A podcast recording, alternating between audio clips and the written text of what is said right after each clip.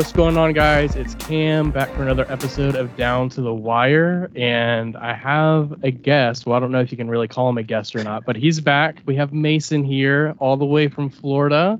Welcome back, sir. Yo, what up? What up? Thanks for having me back. Yeah, man, absolutely. So, haven't done a podcast in a while, especially with Mason because he was lame and decided to move to Florida and leave us all behind. Uh, but he's back now. I also, I definitely just needed to take a break from all the ranting and raving that I did over the LSU football season midway. Otherwise, it was just going to be the same podcast week after week after week. So uh, I spared you. You're welcome. But there's been a lot of stuff happening this offseason when it comes to coaching changes, uh, NIL, conference realignments going on right now.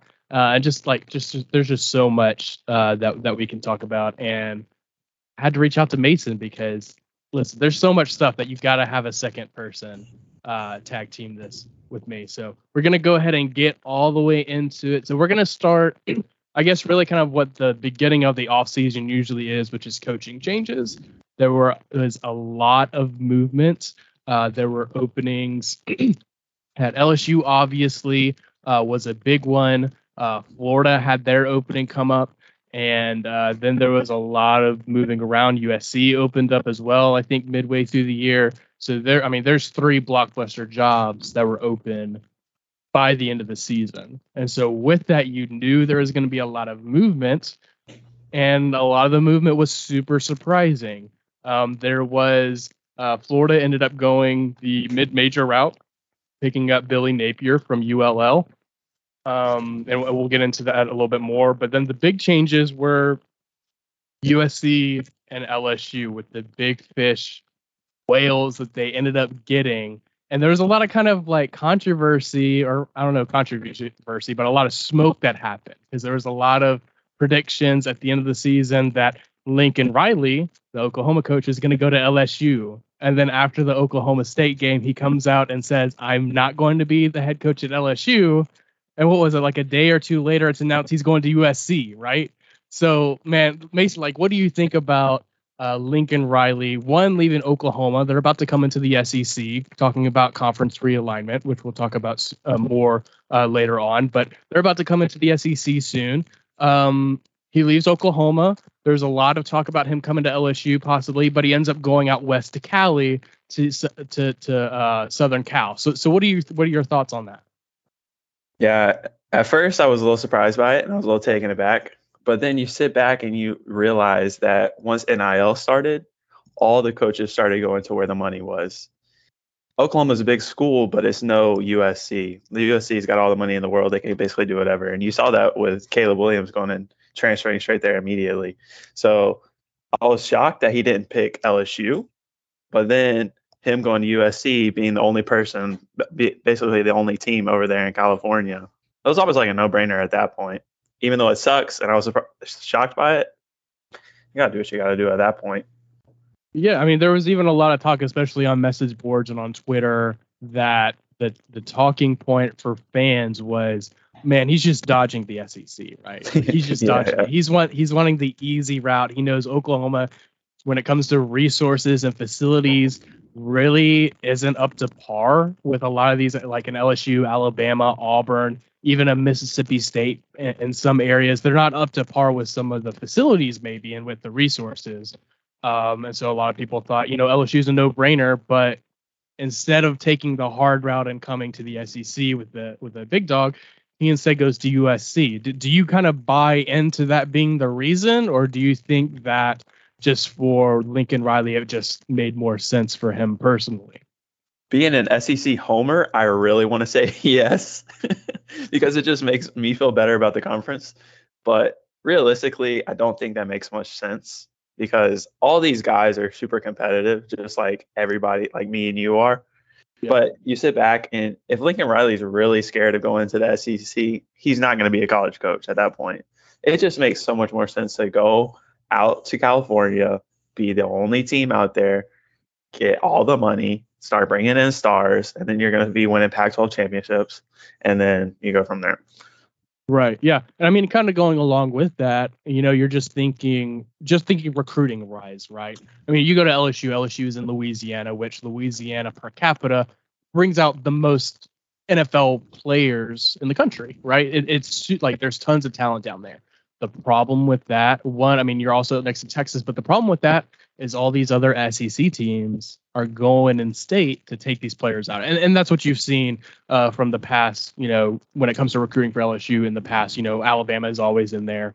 Uh, even Texas A&M is starting to kind of come in. Florida, all these teams are coming in trying to steal your players. There's definitely, when it comes to recruiting in the SEC, uh, much more competition, especially Louisiana you go out to California, I mean, like you said, they're really the big, like they're the brand name in the Pac-12, and, and we'll talk more about that since they are uh, apparently leaving the Pac-12. But they're the big brand name. I mean, they have a school across town, UCLA, which hasn't been relevant in football in I don't know how long. I mean, Chip Kelly's been there, and there's a lot to say with Chip Kelly on what he's doing wrong, what he's doing right. But I mean, he's the only game in town. The other only, the only other program in the Pac-12 in general that's even on par with that is Oregon and they really haven't even been the same since uh, Chip Kelly left in a couple years with uh, with uh, Mark, whatever his name was, with Mariota. Right? They haven't been the same since.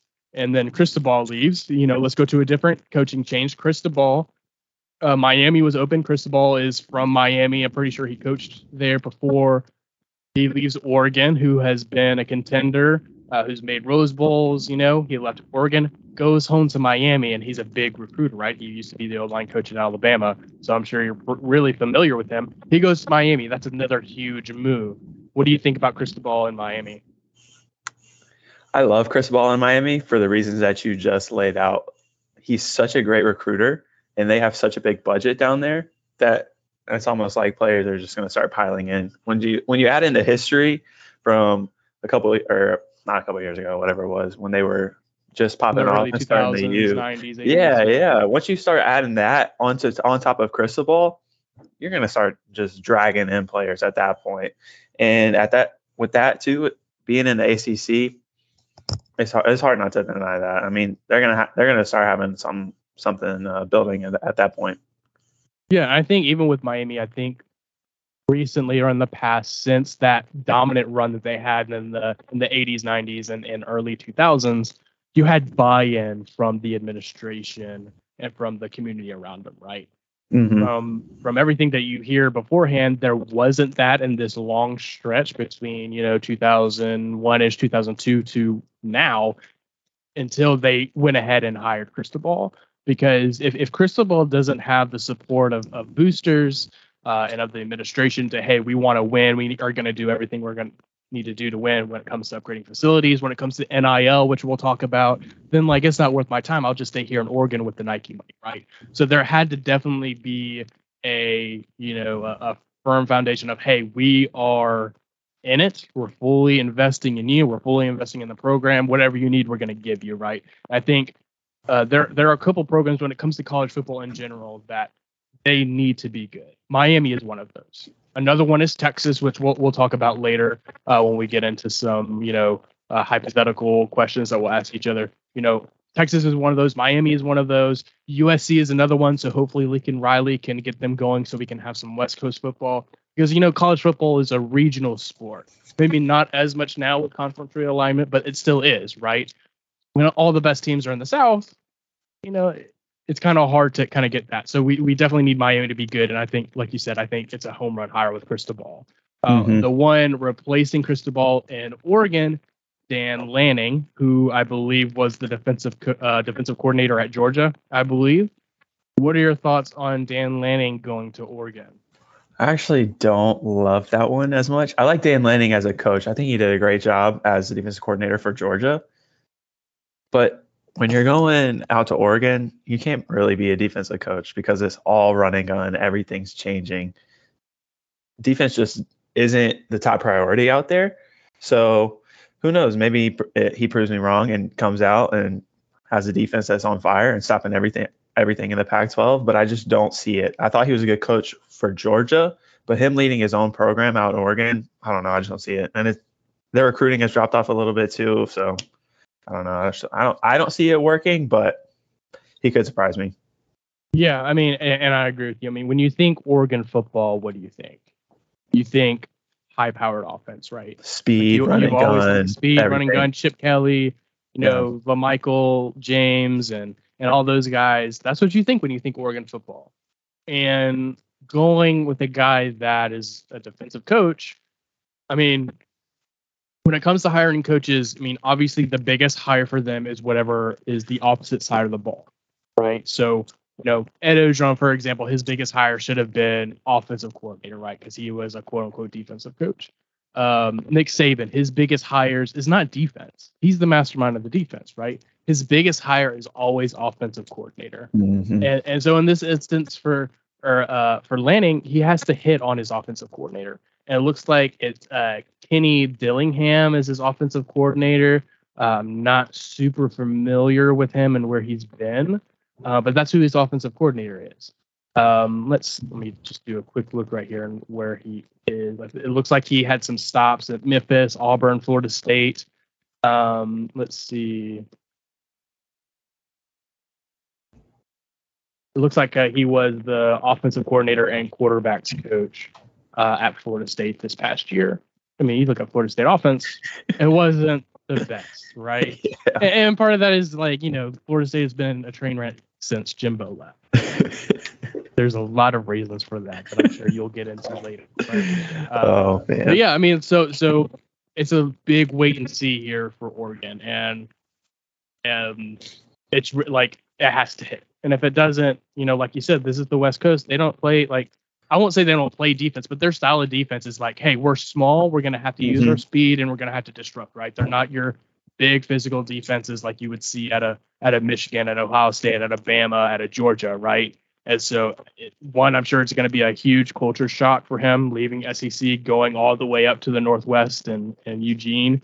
And there's a lot of challenges there because it's not a lot of local talent. You're going out of state for most of your guys, so yeah, for sure, be for sure. Interesting to see there. And I feel um, like he's going to have the shortest leash too of all the new coaches because out there, out there at Oregon, they want to win, and they've just been struggling to do so. With Cristobal, they were kind of right there in the middle where it was fine, but what I feel like he's going to have to come in and pop off 11 wins real fast. And if he doesn't, and it starts going downhill, they're going to pull the leash really fast. So. Yeah, absolutely. I mean, they're in the same boat as USC. There's nobody else in the conference. Yeah, exactly. Right? The only competition for the North is Washington, maybe. Is is Utah in the North or are they in the South? I think they're in the. I say, I don't remember. Yeah, I don't remember either. I want to say they're in the but North. I mean, but I mean, those are your competition there, right? Yeah. And it's not like those team programs are super huge and get you know four or five star players all the time, right? Oh yeah, so, exactly. Um, I mean, you're usually the favorite to win your side of the conference, and you're usually the favorite, one of the favorites to win the entire conference and get to New Year's Six Bowl. So yeah. there's definitely going to be a lot of pressure there, especially with what Cristobal did there, uh, building up that offensive line and, and really kind of the style play that they ended up running. Um, I know I kind of mentioned this uh, coaching change earlier, but Florida and Billy Napier, what are your thoughts? so surprisingly, this one is actually my favorite move. This is my favorite coaching job that opened up. And I love Billy Napier because of what he was doing at his previous job with such little with with the, the little name brand school. He was able to build it up, get the recruits in there, and it really just actually was very surprising to me. And I think being at Florida, he's going to be able to get all sorts of talent in there. And honestly, they're a sleeper team for me this year because I think they already have a good bit of talent from uh, what Dan Mullen brought in. And Dan Mullen just fell off a cliff last year and so with Billy Napier coming in with Anthony Anthony Richardson at quarterback, I'm I'm excited for it. Wasn't it like they just won the East last year? Yeah, last we're year. like we're like this close to beating Bama in the championship uh-huh, game. Yeah. And then next year fell off a cliff. What happened? He fell happened. off a cliff, and they end up firing the guy, right? yeah. And I think part of it, like, there was definitely like apathy from him that you could see. And I think he was oh, probably sure. also hoping for like an NFL gig in the offseason, yeah. possibly. So he just checked out, and you could tell based on how his team performed, right? But that just came out of nowhere. Like some of these yeah. coaching jobs, like there are coaches like, okay, you're on the hot seat this year, you have to do good, like a Ed Orgeron, like a Clay Helton, you know, yeah. those kind of things. But like this one is like, no man, it never felt like the, the case at all. You know, oh, uh-huh. okay, yeah, we don't like what he's doing. Okay, yeah, he's fired now, yeah. right? Like it was just out of nowhere. And it was uh, weird. It just felt like he completely lost the team halfway through the season. I don't know what it was. I don't know if they were upset because Richardson wasn't starting and Emory Jones was still starting. But I don't know, man. When you lose a team like that, it, it's it's really hard to recover from it. Absolutely, absolutely. And and Billy Napier, um, he was actually like he was thought from the fan perspective and even some of the media perspective in Baton Rouge. Hey, this guy might be a dark horse. If we swing Yeah, and yeah. miss on some of our guys, this could be it, right? Yeah. And you know he's a great coach. I'm always skeptical and hesitant when it comes to coaches coming from these lower programs Yeah, I agree. Right. when you're going from a Louisiana Lafayette, which is a group of five school, and your first next like big boy job is not a Cincinnati, which is a higher level group of five. It's not a North Carolina springboard job. It's not a Virginia Tech. It's not a Minnesota talking about PJ Fleck. You know, it's not a, he. His next job isn't a springboard. It's a hey, you're in the SEC East. You're in one one of, if not the top dog in the East for years. Now go win. After the mess that the previous coach left, hey, you're coming up. You know, I could see. You know, Florida always has talent. They're in a talent-rich state. The only the other thing to kind of keep an eye on now they're having to fight Miami, Yeah. right? They haven't like for the past two decades, they've been top dog. Florida Yeah, State had a small run. Florida State had a small run with Jimbo, but other than that, like it's been Florida State, and now you bring in Cristobal, who's a game breaker recruiter. Now you're really gonna have to earn your money if you're Billy Napier, who is known as a recruiter. Um, you know, he was really highly thought of from people on staff at Bama.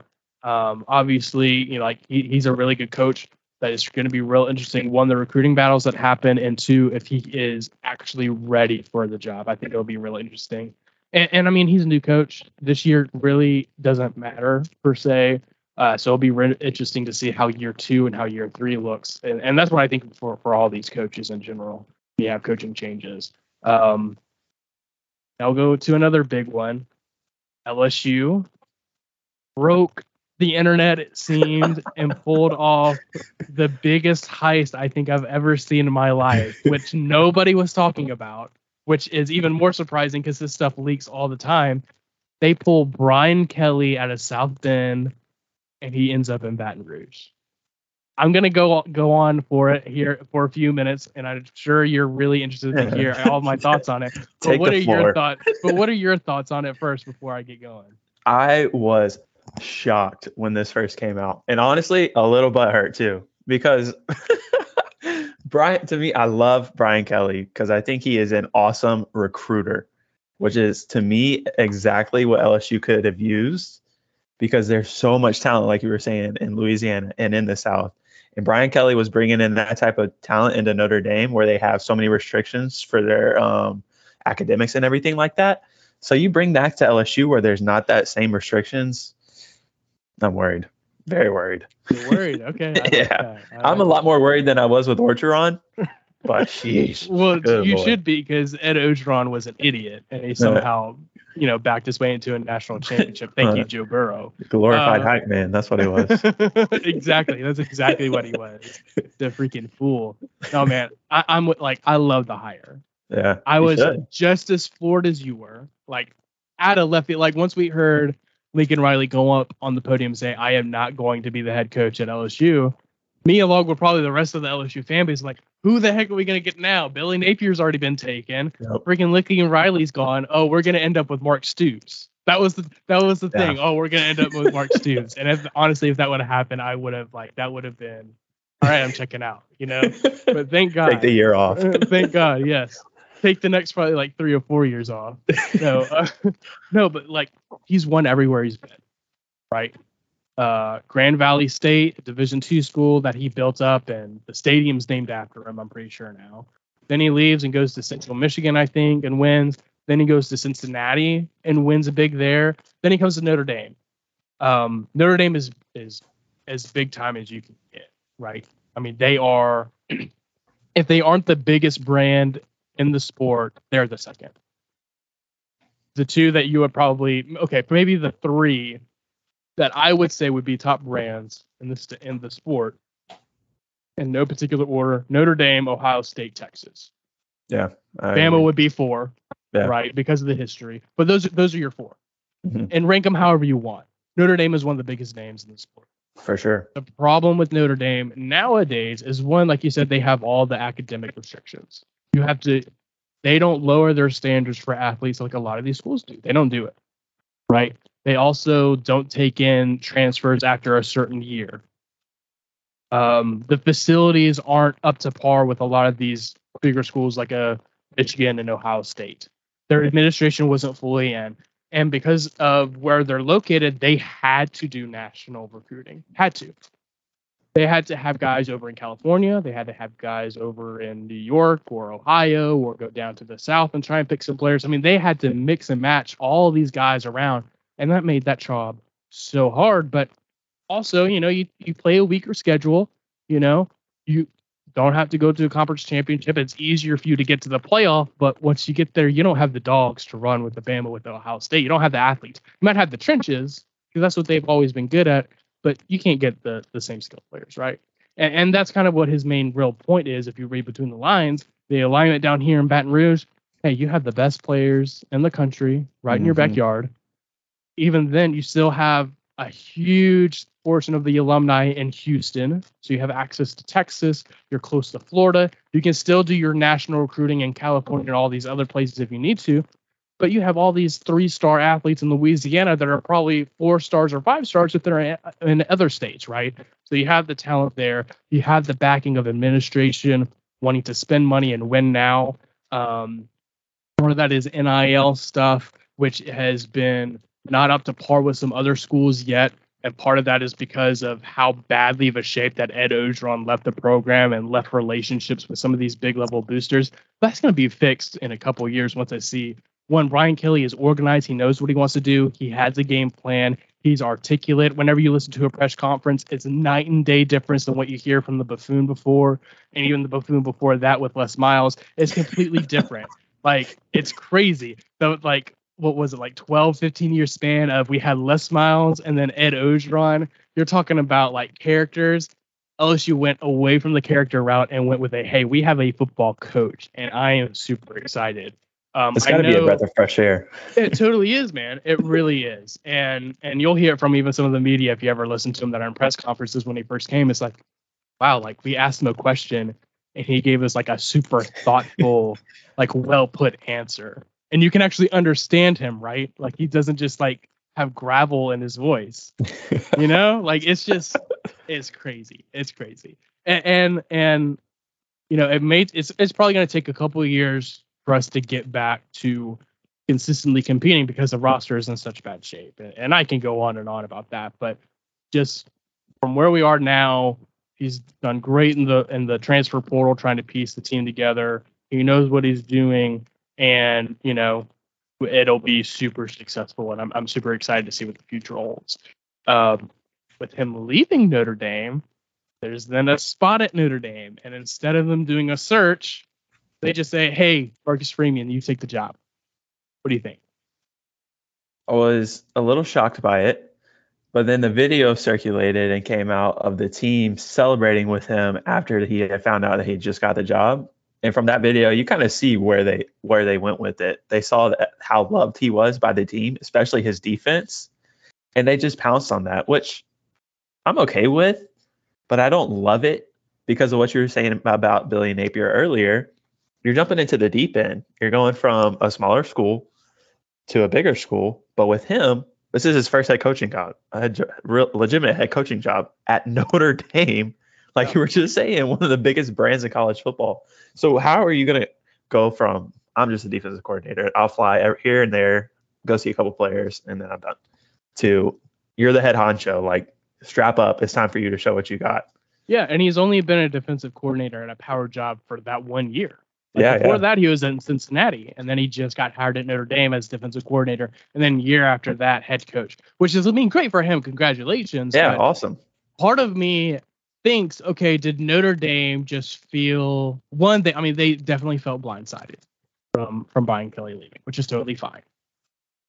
Do you think that there was a well, you know, we're Notre Dame, we're just gonna hire this guy because he's good. That way you can't have him, or we don't want to do a search. Do you think like it was just kind of like a lazy process from their administration on I don't want to say settle, but it does seem like settling on a defensive coordinator. Now, now he might be the right guy. You look at the recruiting rankings right now. I mean, they're knocking it out of the park, but he still hasn't coached it down yet, right? He hasn't been yeah, yeah. down. So like you can talk recruiting all you want, but you couldn't even spend any time to look for interview other guys. You just wanted to rush to the podium with the coach. That way you have a coach.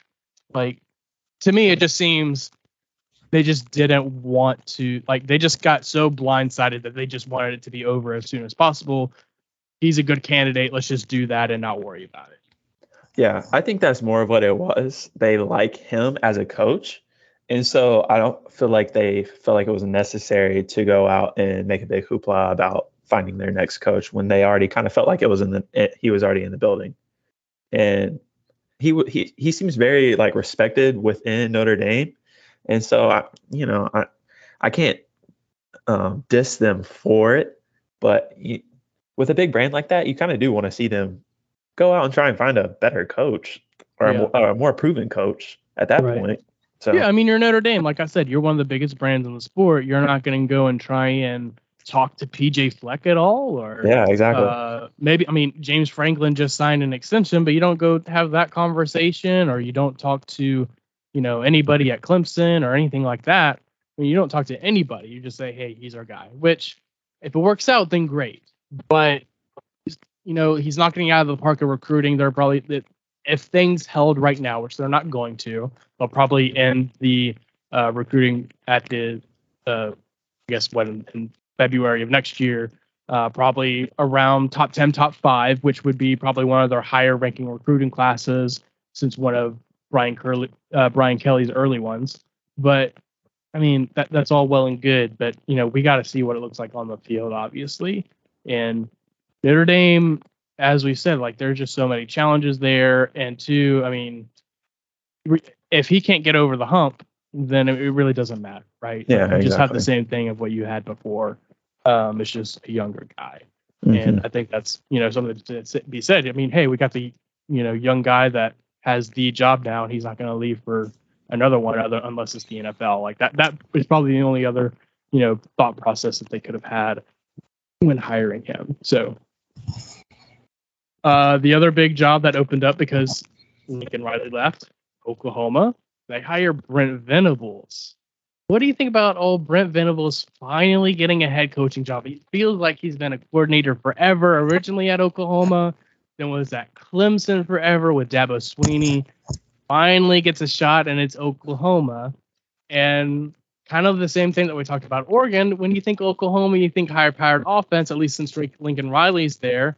Maybe not in the early 2000s with Bob Stoops. You know, they, they were defense heavy, but still had a really good offense. What do you think about uh, about that that move there? Yeah, uh, it's almost the exact same thing. You're going to a high powered offense where you just come from being a defensive coordinator. Like you probably learned some stuff at Clemson. Obviously, you know what you're doing, so you can go to Oklahoma and you're going to have talent because Lincoln Riley probably just left you a star-studded team. So you're he's going to be okay. My worry is what's going to happen in two years when they come to the SEC, because at that point, it's basically right now you've got two years to build your defense. That's it. Because you're at Oklahoma. Oklahoma hasn't really won much. They haven't won national championship. Obviously, they've been obviously they've been good in the Big 12 and everything. But from now, you got two years to build what your what you want your defense to look like when you enter the SEC. So yeah, and he's walking into a super tough environment where Oklahoma for the past 10 years it seems has been right at the doorstep of being in the national championship game or winning a national championship, right? Like they have been out of the, the four or five teams that's always in the playoff, Oklahoma has always been there. And so now one, your your star coach of Lincoln Riley leaves, you bring in uh, defensive coordinator and Brent Venables. You're in a league that is so offense heavy.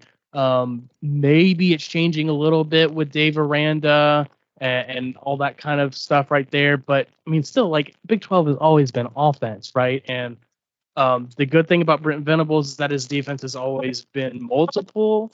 But you also kind of have to think, okay, it's taken this long for him to get, head, get a head coaching job. Why is that? Like that's always been the question every offseason. His name usually comes up for at least a job or two um, in the media, at least, maybe not even for athletic directors, but his name has always come up. He's never got one. Now he gets his chance. Well, why why did it take this long, right? And and kind of going off of that is okay. Now we're we're at Clemson. Dabo lost both of his coordinators. Now what? Yeah, that's You know- one thing that I'm really interested to see is what's about to happen with Clemson because what has been with Dabo there is the coordinators have always stayed there. You never really having much turnover in the coaching uh, uh, with the coaches. So I'm wondering kind of like what's happening there because you're hearing Dabo speak out a lot about NIL and speaking out a lot, speaking out a lot about transfer portal. So I'm wondering if there's like something behind the scenes happening or what's going on, man. I don't know. They had an off year last year too, which who knows.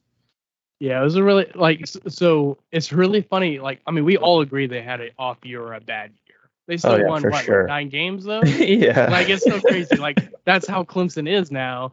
Will it stay that way? That remains to be seen. I mean, their offense was not very good last year. Uh, now you lose Brent Venables, who has been the cornerstone of Clemson. It feels like along with Dabo. So it's going to be real interesting to see how that plays out now. But there, like you said, there has finally actually been turnover at the coordinator position for Dabo. So I mean, it'll be really interesting to see one having to have a bounce back year, and two, with that bounce back year, you're having to replace both of your coordinators that you've had forever. That have been there really since you since you've been there. Um, Yeah. So so that'll be real interesting to see. Um, you talked about rec- with Dabo recruiting NIL transfer portal. That's where we'll go next, right? NIL has been a huge talking point in the offseason when it comes to recruiting, when it comes to transfer portal, and everything. As this was the first uh, offseason with it actually being a thing, right? So, what are your thoughts on NIL? Where are we at with recruiting and transfer portal? What are your thoughts on all of that? So when everything first happened regarding NIL, I was actually really excited for it because to me, if you can't, the NCAA is sitting here telling players they can't make money off their own name. So basically, NCAA, we own you. So go go go do your thing for us, which was always extremely frustrating for me.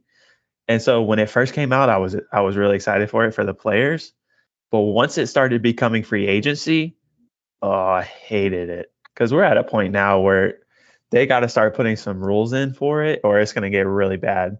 Because you had um, Lane Kiffin come out a couple months ago and say Bryce Young should have just put his name in the transfer portal, even if he was going to go back to Alabama, because he probably could have just got more money doing that. That at that point, that's not college football for me anymore. That's it's starting to turn into the NFL, and I don't love it. So we'll see where it goes from there. Yeah, and, I think kind of along with that, there when it comes to the NCAA, they have always been a train wreck when it comes to a lot of this kind of stuff.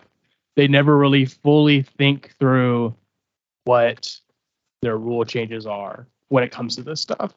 So just kind of coming back, you, you think back to when COVID response hit and everything like that. They opened up the transfer portal. Anybody can transfer. There's no sit out rule. There's no nothing. You know, anybody can go whenever they want.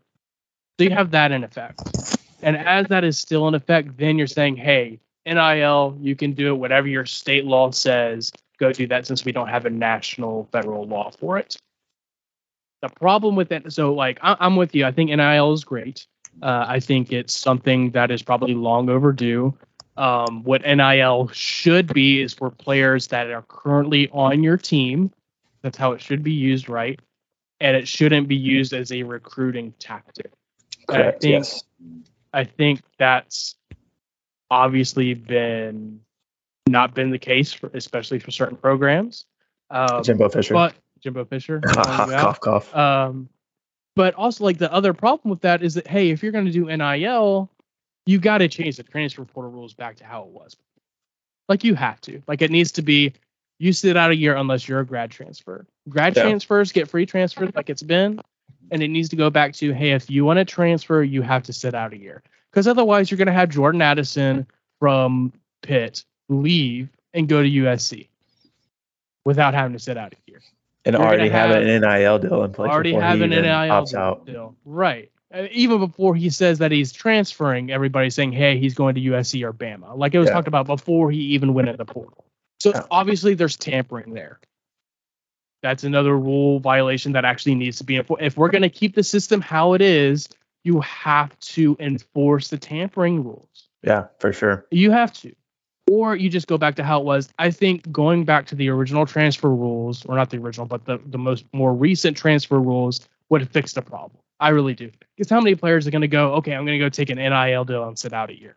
Yeah. Oh, no, exactly. nobody's going to want to do that because you want to get to the league, right? Mhm. Yeah, you want to make money, but hey, if you set out a year, you're like, that's one less year of tape that you have, and who knows what's going to happen, right? So I think that's the big thing that absolutely has to change. I don't know if it will because the NCAA is idiots and, and don't know what they're doing. But hey, you'll you'll fix the the issue. That that is the big issue with college football is hey, it's free agency and there's no cap. There's no Yeah. salary cap. Exactly. Right? So, I mean, that's a big issue. The other issue is using NIL as recruiting for high school recruits. And honestly, like some of this isn't new, right? No. Like there's always been money under the table. Correct. Yeah. Um, I think with it being above board, people can be more brash about it now.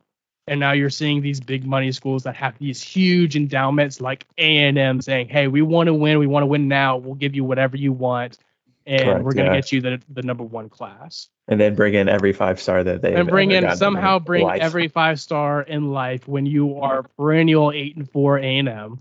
Um, somehow. I mean, you're you're seeing it at Texas. Texas hasn't been relevant, but that would make more sense because it's Texas, right? They've been Mhm. a player. They are one of the biggest names. You know, they've always said, "Hey, we're Texas." You, that means something. They have their own uh, uh, sports network, for God's sake. I mean, that makes more sense.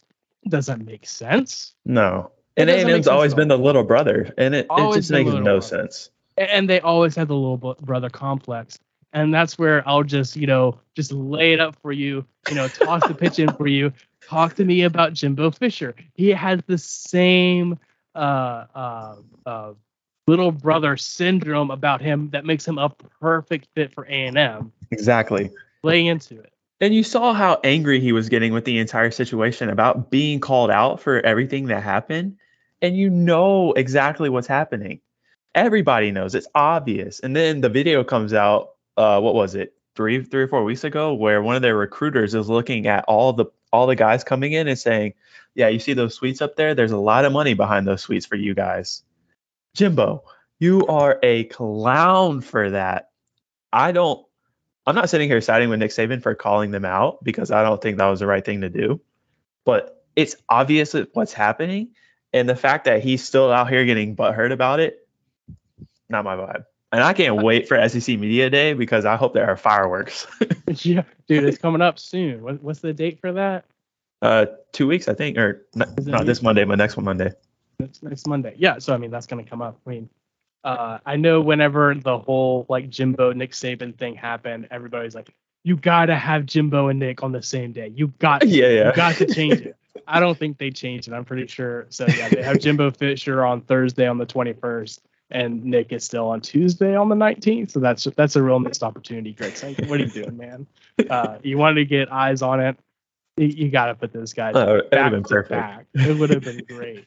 But listen, I'm right here with you, man. I mean, when it comes to Jimbo Fisher, like even before the Nick Saban thing came out, like he, he ranted because reporters were basically insinuating they bought the flag. Listen, everybody knows you did. Yeah, you bought Whether the you whether you up to it. exact whether like you don't have to admit it Yeah, that you did. You can just say, hey, you know, our coaches did a great job. But you going off and basically causing a scene that makes the story, and now everybody hates you, right? Yeah. Everybody's like, okay, yeah, that's A and M, right? Here's the thing with Nick Saban. He had no business saying a single word or single bad thing about what A and M did. I You're agree. talking about a guy who wrote the playbook Yeah. this kind of stuff when it came to under the table stuff, right? Why do all his players have Dodge Chargers? Yeah, I exactly. mean, like we all know, everybody knows what's going on here. You're naive to think that your school is clean. Every school is dirty. Every, Every school, has ever pl- played players, and Nick Saban's the best at it. That's why he has the most championships, right? Correct. Yeah. He's the best. So, like, why are you saying anything? Like you're upset because you got beat in recruiting and you also got beat in the national championship. That got under your skin, so you popped off. The problem is you popped off on the wrong guy because Jimbo looks like an alcoholic that'll say whatever he wants to because he has the money in the bag, right? he won't do anything, and he thinks he's all high mighty because he beat Alabama this year, even though he still went eight and four, right? I mean, it's just he's right in saying that hey, it was fishy. They bought their class basically, but at the same time, dude, everybody can look at you and say, hey, you beat you bought your class ever since you've been there. Even whenever you were in Louisiana at LSU, you bought your class there too. Yeah. So like, exactly. let, let's not say anything, but you popping off, hey, everybody else can pop off now too, right? Yeah. And it's just it's Jimbo has always been a clown, but this to me it just set it off, set it all the way off at this point. So I don't know what to think about him anymore. I never really liked him as a coach, but who knows? Yeah, I'm glad we didn't end up hiring him. yeah, days. I really am glad that we didn't. Uh, he's just. I mean, he listen. He left Florida State in a mess, and they haven't recovered since he left. And A and M, like, you you got to think that with the amount of money that they poured in on buying classes and these number one recruiting class that he just had, you have to win. Like, you have to have You've to. been eight and four. The only like really good season you had was the COVID year, which for me, most of that like doesn't matter because like you didn't have a spring practice. Defenses were historically bad because of a lot of those reasons and because of restrictions. There were Yeah. tons of players that missed games because of COVID and all like there are so many circumstances that led to a lot of stuff that happened that year. That year doesn't count. You've been eight and four every year. And the media seems to love to hype them up every single year and, and they just like even before he got there, when Kevin Sumlin was there, whenever they had Johnny Manziel, even after Johnny, they always hyped up A&M for whatever reason. Maybe it's the money that they're giving the Disney execs that say, "Hey, push this." I don't know, but like it doesn't make any sense to me. They have been the same team, same program for years, and now just because they got a number one recruiting class and they have tons of money, and Jimbo thinks is all that because they beat Bama this year, they think they're something. They're going to win a championship.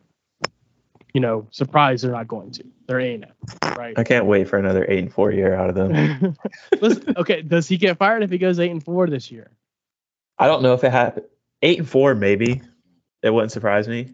But I think the thing is they've the college has put so much money into him and into the recruiting class that you almost can't fire him at this Yeah, point. I mean, 100 mil guaranteed. Thank you, Scott Woodward. Yeah. Right. Yikes. Yeah. yeah. All right. So, so next big thing that's been happening, especially more recently, conference realignment. It seems like something new comes up every day. Um, the big news that's actually confirmed right now: USC, UCLA going to the Big Ten. Ooh. out of nowhere too. It was. We didn't hear completely out of anything about it. I mean, it was the same thing last year with Oklahoma and Texas, right? Yeah. Just came out of nowhere. That makes more sense to me than UCLA and USC joining the Big Ten, right? Like, if we're thinking geographically, it makes no sense whatsoever. Um, it would make more sense for for the Big 12 to try and, and get them in, but they go to the Big Ten. What are your thoughts on that? Um, shocked, of course. like it comes out of nowhere, but at this point, everything's all about the money. So I'm when anything happens right now, I'm kind of taking it with a grain of salt. It makes no sense for well, okay, so I'll say this. I heard heard something the other day that was saying that Rutgers is just as far or is closer to USC than it is to Iceland, or is, is closer to Iceland than it is to USC. so Rutgers could travel to Iceland before they could get to USC. How how does that make sense to have these teams be playing against each other? I don't know. Yeah, I mean, I mean, it just kind of comes to the NFL model, right? I Yeah. mean, you got AFC, NFC, but like the one of the things that we love about college football is that it's regional. You have regional conferences that play, and then those conferences somewhat come together for a playoff or a national championship somehow. You know, like that's what people love. Now, it makes sense in the terms of the Pac-12 have has been falling behind in every single category when it comes to money, when it comes to TV, when it comes to their network, when it comes to their style of play, competitiveness. Like it has been falling off a cliff since USC got hit, with those NCAA violations from Reggie Bush. And they just have don't seem to recover. Their commissioner seems, seems when it comes to football, at least, the worst commissioner in in the sport. And you know, part of that is, you know, I'm pretty sure I saw that USC and UCLA got more money when it came to the revenue than all the other schools. So they ran the conference and they're still leaving. Um, it's just crazy when it comes to the Big Big Ten taking them, uh, taking them, and it makes total sense for them to add big schools and to add new markets in LA. Uh, so that makes complete sense. I guess I'm a little surprised about UCLA being included in that instead of maybe like an Oregon, um, because excuse me, just because when it comes to competitive side, when it comes to football at least, UCLA is just another team, right? Basketball, you know, they're a player. Baseball, they're a player, but the, like basketball is the only other revenue generator.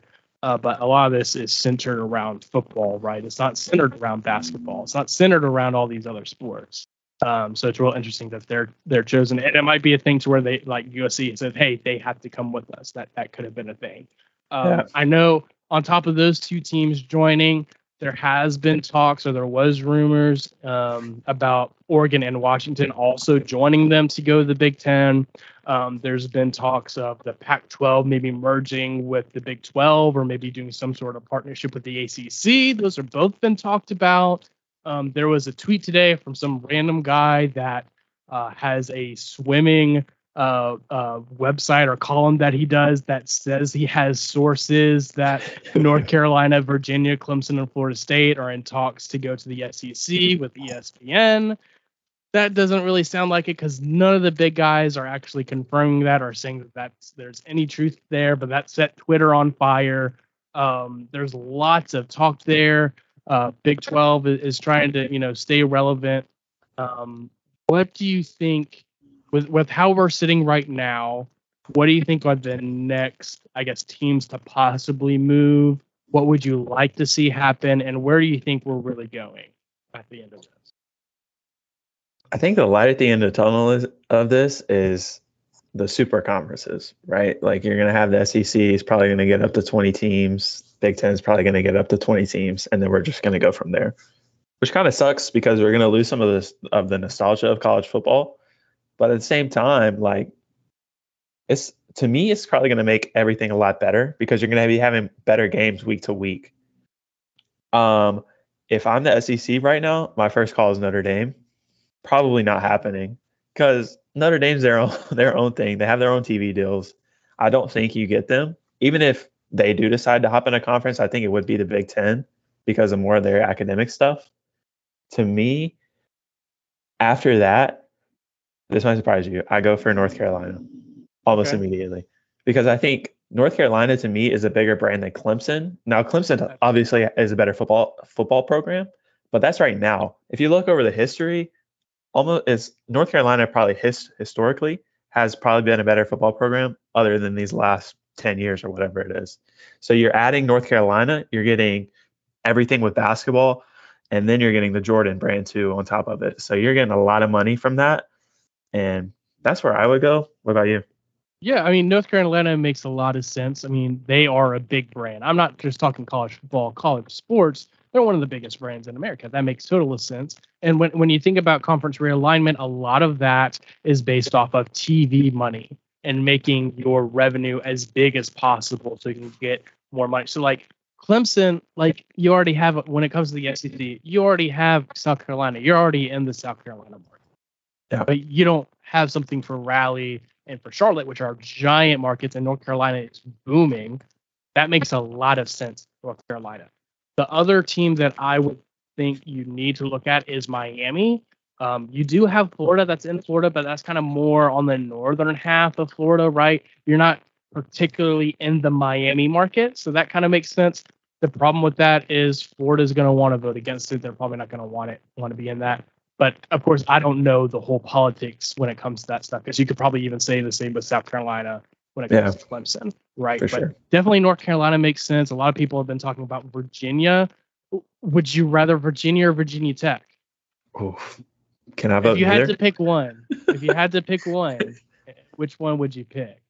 When it comes to football, oh, you would uh, maybe lean towards Virginia Tech, but they haven't been the same recently when yeah, you're thinking overall college sports, maybe you lean more Virginia because they've been better at basketball and have been somewhat competitive in baseball. I think if you're going total, I do have to lean towards Virginia. But football, I would almost lean towards Virginia Tech because that atmosphere on a on a game day, insane. Right. And I feel like they can turn that around pretty easily if they get the right coach in there. Yeah. So we have those. Um, Big Ten. So when it comes to Notre Dame, I'm I've heard this talked about. I don't know if this is actually the case or not, but has been said that they have a deal or a contract with the ACC because they're in the ACC for for baseball and for basketball. That if they were to join a conference for football, it has to be the ACC. Really? I don't I don't know if that's the actual case or if that's just assumption from people but that has been mentioned. Um, so if they were to join a conference, I'm sure there's probably a way for them to get out of that contract if they really wanted to and go to the Big Ten. It, it makes it like you said, it makes sense for them to go Big Ten. Um, but that's really the next huge domino to fall, like you mentioned. Um, the the Big 12 and the Pac-12 are like they have to merge, right? Like Oh yeah, no they're almost skin and bones right been, now. Yeah, I mean, there's already been been talks that Arizona and Arizona State has already reached out to the Big 12 at that point. Um, if you're the Big 12, you've got to go hard for Washington and Oregon and try and sway them over to you instead of going to the Big 10. You got to get some of these big brands, but you know, like like you said, with kind of these mega conferences that are starting, you know, it's maybe out of you know tough luck for Utah and maybe Colorado unless they get brought back into the Big 12. I mean, Washington State, uh, Stanford. It, I mean, the Big Ten has already come out saying they are not taking Stanford, which is a little surprising academic wise, but when sports wise, it makes it probably makes a lot more sense. Yeah. Um, so some of these schools might get left out, but like you said, it, it's it's going to be, I think, probably a better product. Um, if I were commissioner of the SEC and I got to choose what I wanted to do, two teams that are schools that I would automatically kick out. See you later. You're gone. Vanderbilt, one. You're gone. Get out of here. Go be group of five.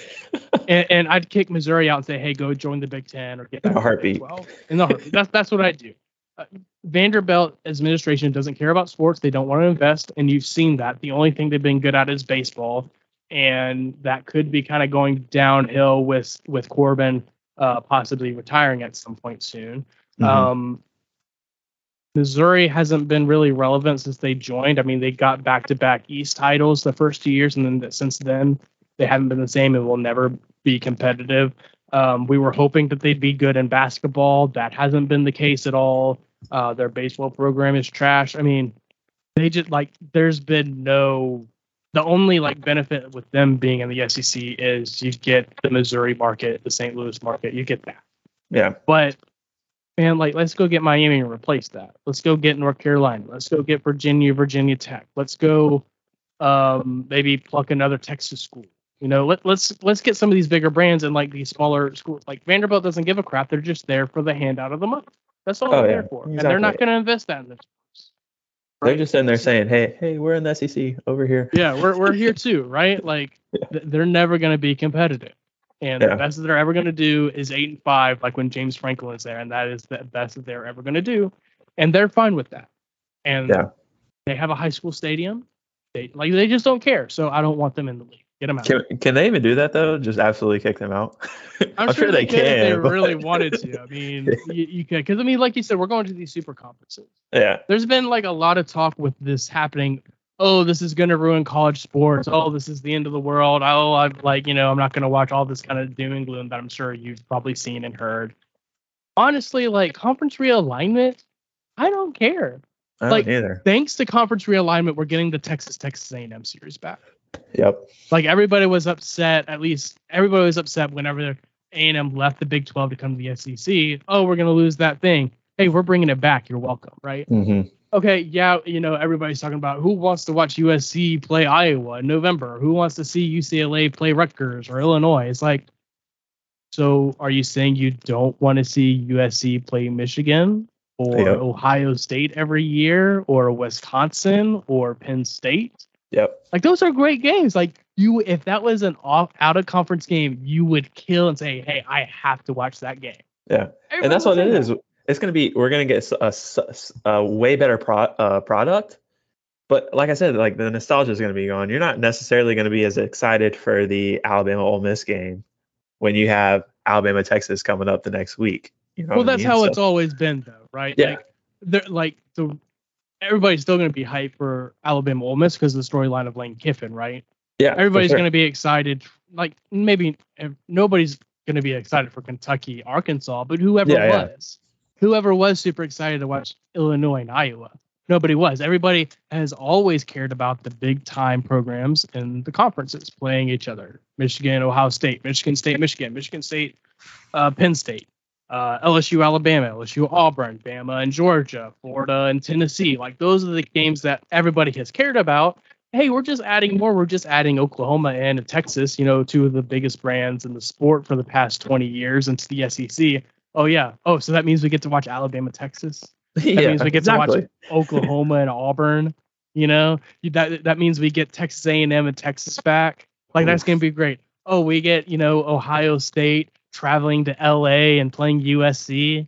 Like that's gonna be great. The thing that's quote unquote ruining college football isn't conference realignment. It's this free agency that's created with NIL and the lax transfer rules. That's what really is the problem. You fix that, You're in good shape at that point. we're in Yeah. good shape, right? The next thing that needs to happen, I think, playoff expansion, but we'll Yeah. get there. It's going to happen at some point.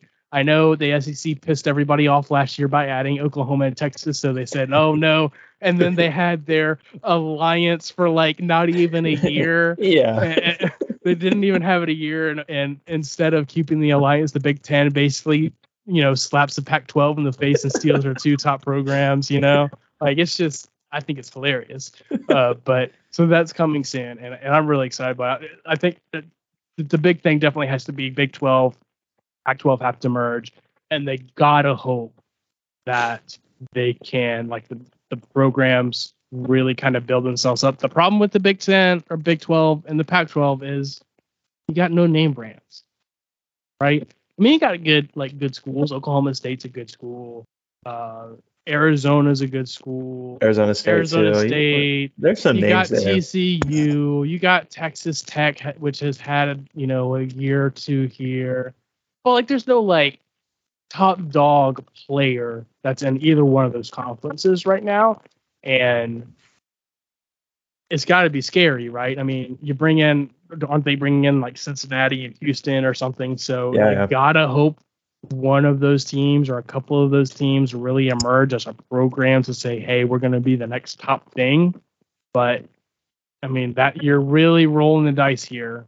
And the teams that are staying in those conferences, one, they probably tried to see if they could join one of these other ones, or they're just kind of stuck, you know? So, real, real. I would love to see them be able to keep Oregon and Washington. I think it would make it so much better, but I I don't think that ever happens.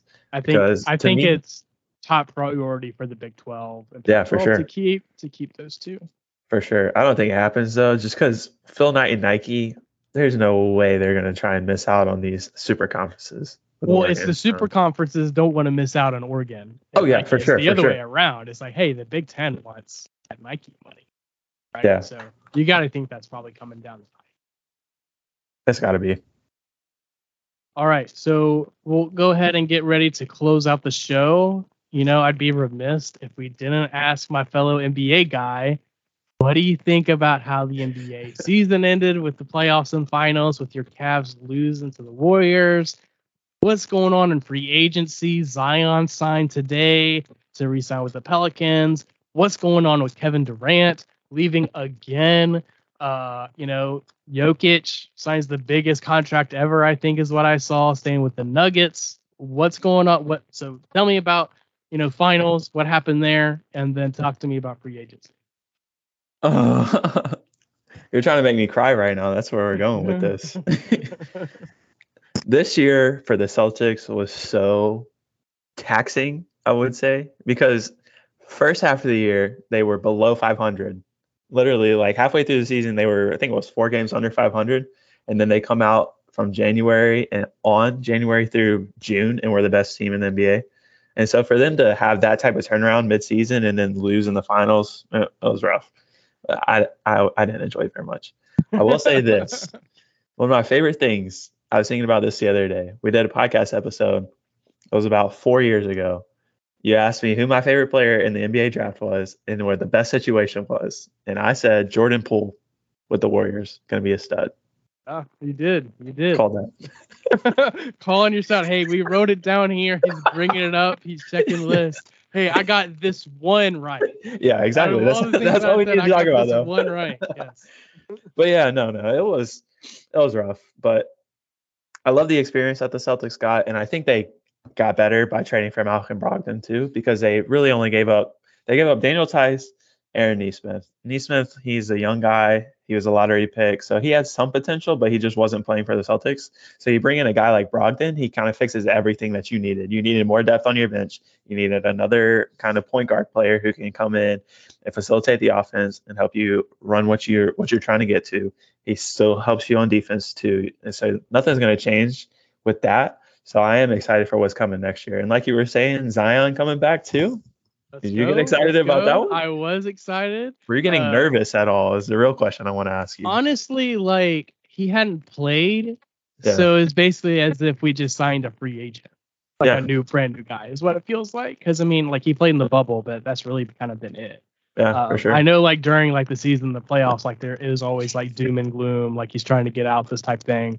Then they traded for McCollum, which is big, and then Yeah. BI just kind of went off in the playoffs. We still lost in the first round, but like it was exciting. We won games. Like there's excitement in New Orleans for it, and so Zion signing, um, he has the opportunity to be. I'm not. I'm not. I don't want to say that I'm comparing him to this because you know it's a wait and see, but like he has the opportunity to because he wants to be known as a winner. He has the opportunity to bring a small market team to new heights, to new levels, to maybe a championship run or multiple championships, like a Tim Duncan did for San Antonio, like Steph has done at Golden State.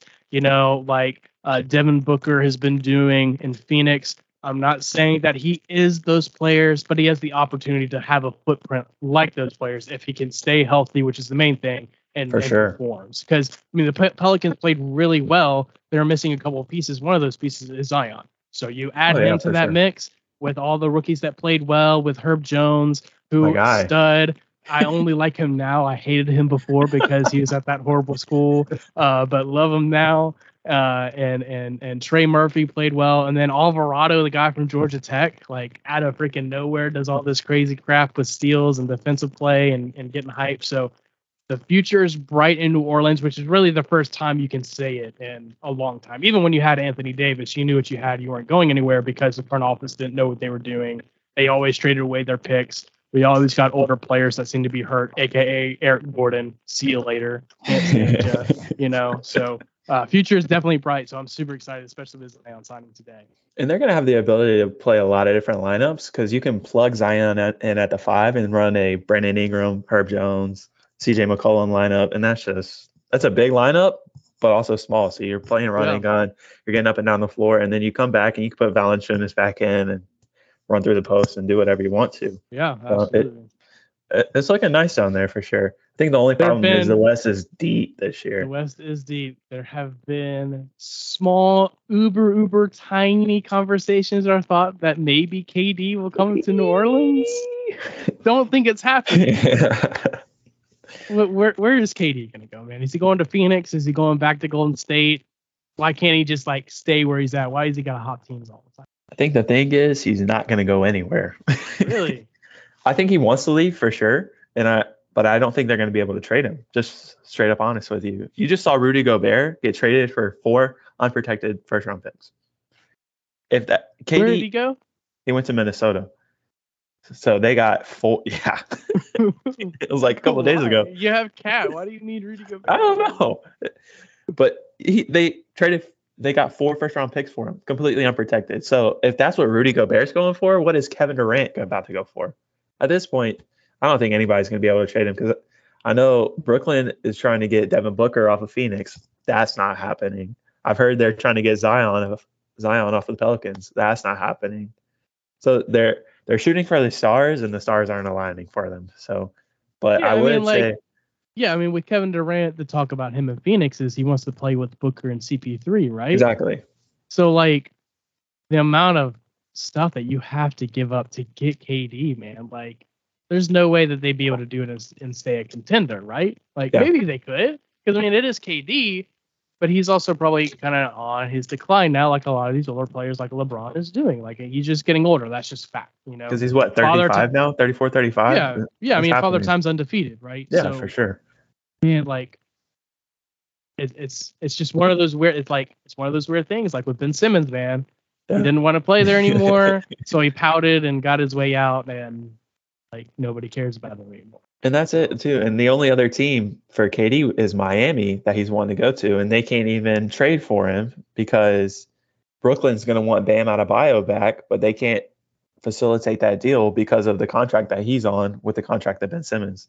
There's a rule in the NBA that you can't have two players that signed a five-year rookie max extension in the same year, and they both did. So you can't they, you can't even do that deal in the first place unless Ben Simmons is in the deal going back to Miami. Yeah. But I don't know. I, that's man, why. That's why I don't think he goes anywhere. Yeah, yeah. I mean, it makes sense for sure because I mean, like you said, I mean, four unprotected first round picks for freaking Rudy Gobert, and we're talking about one of the best players on the freaking planet, Yeah, you know. exactly. And poor guy just can't be content on where he's at. Do you think Kyrie gets shipped out, or do you think he stays? That's another one that I, I, feel like with everything that went on with him last year, all the negative publicity because he didn't want to get vaccinated, which good for him. Like he stood up to it, Yeah. he's, you know, stuck with your morals. Like go for it, great for you. With a lot of that, there's a lot of negative press. He's a great player, but you know, maybe because of that and the PR nightmare that could come up, maybe he's not as valuable and doesn't uh, ask for a lot when it comes to trading. And th- he's been causing problems everywhere he's gone now. He started off with the Cavs. He's sitting there saying, "I want to get away from LeBron." Goes to the Celtics, tanks the Celtics, and then now he's with Brooklyn, and now he's doing the exact same thing. Like it's just a nightmare with him. He's an awesome player, but it's just like sometimes it almost feels like he doesn't even want to play basketball. He's just doing it for the money. Does he go to LA to hook up with LeBron again? Because I, don't- know LeBron said that he wants to see him back. I, I think, don't if he goes anywhere, it's going to be LA for sure. But I don't think Brooklyn's going to do that. I think they're just going to stand pat because they they don't want Russell Westbrook, and I can't blame them. Nobody I wants nobody Russell wants him, and I don't think LA is going to want to give up their future first round pick for that either. Because by that point in 2027, LeBron's not even going to be on the team anymore, and who knows what's going to happen with Anthony Davis by then. So that first round pick is probably extremely valuable at this point. There's there's no way you're going to end up trading that for Kyrie. Yeah. So nothing happens in Brooklyn. It stays the same. I don't think so. I, I could see a scenario where you get closer to the season, like right around training camp, and both of them are straight no shows. And at that point, you kind of are you're pressing, and then you just make a deal just to get rid of both of them because you need people in the building. So, and the thing the thing about it too is Brooklyn's going to want to try and stay competitive because they owe their future to Houston because they just traded for James Harden two years ago, and they gave up three or four picks for that as well. So they have to try and stay competitive because they don't have any first round picks coming up. So Yeah. okay. So yeah, yeah, absolutely. So okay. So hypothetical, uh, we think that they're gonna stay as they currently are, right, with their big pieces. Do they somehow become a contender next year? Because everybody has been talking about, hey, super team, right? You have Kyrie, you have KD, you have James Harden, you know, Ben Simmons, if he can show up and maybe learn how to shoot a ball, like, can they be contender or are they just going to stay in the shadows of uh, the Celtics, you know, the Sixers that have been trying to come up and, and all these other Miami and these teams in the East? You know, the East isn't as good as the West and as deep. I mean, you still got your good team. So, you know, do they make a can they make a run realistically to the to the conference uh finals and maybe to a finals or do you think they're just kind of hand struck with you know they just have a team together that just doesn't have any chemistry yeah, I think if if KD and Kyrie are both bought in and actually so actually playing for sure, they can definitely make a run. But that's the thing. I don't necessarily see that happening because I don't. If KD's already asking out and Kyrie's already asking out, I don't see them trying to stick around and actually win for the franchise, especially with some of the stuff that the owners come out and talked about. At this point, I would bet against it. But if they are playing, they're scary, especially with Ben Simmons there too. And hopefully his head's right at that point.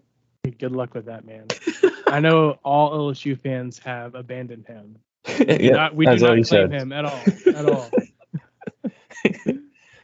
All right, so that's the NBA talk we got, and so now we're gonna finish off the show with some over under talks and maybe some true or false statements. So not sure if you have anything, but I got a couple for you. So uh, true or false?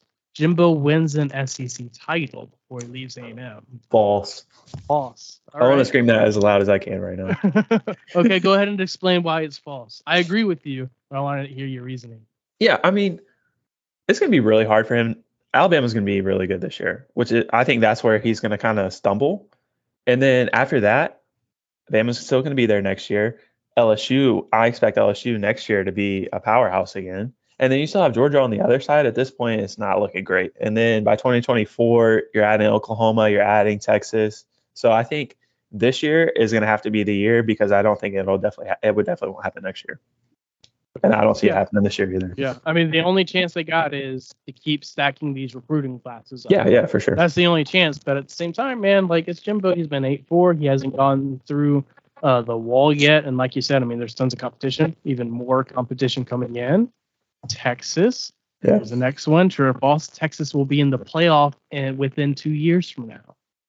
I'm gonna say false. I'm still going with false. I'm not quite there on Texas yet. I want to see Sark get a couple more recruiting classes under his belt, but I'm still gonna go with false. I think it's close, man. Uh, I think it is I don't close, think sure. I don't think it'll be this year. Uh, Yeah. I think they have a chance next year because they're not coming into the SEC as of right now until 2025.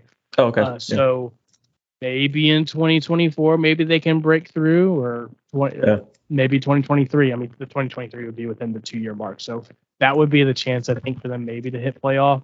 Um, I'm I'm gonna say true. I think I think they get to the playoff in 2023 personally. I think the problem with that is at that point you're gonna have at USC coming up, LSU coming back. You know, like you still have all the SEC teams, and then then You have that, but at the So- same time, they're still in the Big 12. So you know, Yeah. the competition is Oklahoma, right? Maybe they can get. Listen, if they can get back Kansas, get by Kansas, then hey, maybe they have a shot. They have to get by Kansas though first. Uh, I'm sure that would be real hard with Manning. on okay, uh, over under. Nick Saban retires. I have the number set at three and a half. You really are trying to make me cry this episode, aren't you? I'm gonna go with over. Three okay, so you think he's gonna last at least right at four. I think four is the number. Gosh, It's- it's super Why are you hard, doing this man. to me? Listen, what else am I gonna ask, right? What else am I gonna ask? Uh, because all of us that aren't BAM fans are counting down the days until it happens, right? so, uh, yeah, man, it, that's a hard one. Because if you would have asked me after the COVID year, I would have said, "Hey, he's probably retiring." Then like two. I was gonna say, right? yeah. After COVID year, I would have gone under hardcore. But then you look at him this past year, and he looks like he like instead of aging through the Yeah. off season, it looks like he somehow got younger. and How I does think that happen? I think this year really pissed him off too, and he because he seems so motivated again. Not that not that he wasn't motivated. It's just like he's he's got a different fire to him again. Yeah. So I think part like that is like the only other counter I would say to that is okay with this whole NIL thing. Is he really going to want to deal with that for Yeah, three or four years? Right. That's the only other uh, thing that might throw a cog in that is, you know, things like he he has always adapted. You know, he's Yeah. always been good at that. But at what point is it? Hey, I'm just throwing the towel. I think I'm done. I am the best coach ever, and nobody can uh, say otherwise you know, what else do you have left to accomplish type thing. And I would at the almost go time- the other way with that too, and looking at it, I could see him looking at it as it's just another challenge, right? Like, because you had a couple years ago when they were changing all the offense rules and the air raid was going around, and he was getting all pissed off about that. He adapted, and then our offense is what it is now. So, like that. That's kind of how I see it. Is that that's why I think I would go over the three and a half because it's just another challenge for him to try and take on. So Okay. Gotcha. Uh, this next one has to do with a team that I didn't even mention or talk about when it came to the coaching changes stuff. So, so let's let's touch on it real quick before we get to the over under. Auburn. What the heck is going on in Auburn? They're trying to do a coup to get rid of their coach. One, which I thought was an idiotic hire to begin with, hiring some random guy from Boise State to be your coach. yeah, What the heck happened there? that's what happens when you let your boosters run your program. Like, I mean, That's like, he doesn't fit at all, man. Like, No, I could have told you he didn't fit at all, and they lost five straight games last year. Yeah, Five straight games. Yeah. I mean, you, you start off good. Yes, yes. Some. So I went to the LSU Auburn game in Baton Rouge. I was at the game with my sister, and they hadn't won in Baton Rouge since '99. And we somehow made Bo Nix freaking look like Johnny Manziel back there, not able to sack him like five times. Oh, I was so mad. But like, you go into Baton Rouge, you win the first time since '99, and then you finish the season. Should have beaten Bama, but then you choke away when let Bama drive, you know, 99 down yards down the field, and it's Yeah. over. Right? Like, what the heck happened, man? Auburn's doing him dirty in the first place, anyways, with all the stuff that they that has come out about him. I don't think that's just being leaked just to be leaked. I think a lot of this stuff is coming out on purpose because they're ready to get rid of him. It it seems like he doesn't want to conform to what the boosters want from him, and they're getting pissed off about it. Okay, so with all that said, Auburn over under seven and a half wins this season. I'd have to go under. It- It's a tough schedule. They have Penn State coming in at home. Let me pull up the schedule real quick. I mean, obviously you got the, the big games: Penn State, LSU, uh, Alabama, Georgia. So th- those are four. Um, pull up the rest of them real quick. Yeah, to me, that's four losses right off the bat, and then you got to add in Ole Miss at that point too. Yep. So you got uh, you go Mercer win, San Jose State win. Uh, then you got Penn State, which is I mean it is at home. Auburn Yeah. is usually good at home, but who knows? And it'll right? probably be a night game too. Auburn, Uh, Jordan right now, Hare I think they actually, I think, I think uh, they have the time set, so it's two thirty. Oh, really? oh, wow. Um, so um, it'll be hot as a mess. Yeah. yeah. Plenty two thirty games in Auburn, um, but they don't have a quarterback, right? So that's Yeah. that's the thing. Um, the only player that they have that anybody knows is Tank Bigsby. So I mean, take that with, with however you want to take it. So you got Penn State, then you got Missouri at home, you have LSU at home. LSU has done better on the road in that series than Auburn has. They won like the last couple of times, I think. At, oh, they they got destroyed in the COVID year at Auburn. The, the last time they were there, they've had more success there than Auburn has at uh, LSU. Then after the LSU game, they go on the road to Georgia, go on the road to Ole Miss, and then they play Arkansas at home. I mean, that's you go LSU at Georgia at Ole Miss, Arkansas. That's a tough four game stretch. Uh, Um, I mean, if they come out of that with one win, at that Yeah, point, you got to be almost yeah. excited about that. Yeah, and then after that, you go on the road to State, uh, which State is never a pushover. No. Um, then you get A and M at home. Then you finally get a break and play Western Kentucky, and then you go to Tuscaloosa and play Bama. That's Yeah. hard. I mean, it's hard to pick out six wins there. I mean, you can Yeah. probably pick out one, two, three, four, five, maybe. You can maybe pick five games out of that that you would say for sure they win that. I mean, it's all three of the out of conference games, Missouri and maybe Mississippi State. You Yeah. can maybe flip Mississippi State and Arkansas because they're you're, they're playing Arkansas at home and then on the road Mississippi State. I mean, Yeah. I mean that's that's tough to do. So they definitely have a hard schedule. I'm gonna go with you and say under. If they Firing go, the under. If they go under, are they are they firing him? Is he done? yes. Yes. Yeah. If if he if he only gets six wins, I think he's done. Yeah, I, I I think I'm there with you too. And, and that makes it interesting. Who do you get? Oof. Who do you get? I don't even know at That'll that be- point. Yeah, that's a. They good could take Bill. O'Brien if they want him. You- you- every every Bama fan is hoping that Bill O'Brien got a job and he didn't. I think everybody was super disappointed in that. you got anything for me on these? I don't. Any other? No. Sorry, okay, I did not prepare great. for All that. good. Didn't prepare. It's all good, man. Well, hey, Mason, it's been great having you back. We'll For do sure, another for one. sure. We'll probably keep doing this, me and you. Uh, maybe get Harrison in at some point. We'll see. But hey, great to have you back. It was great talking with you, and Yeah. uh, we'll uh, we'll catch you guys next time. Appreciate it. For sure. Appreciate it, brother.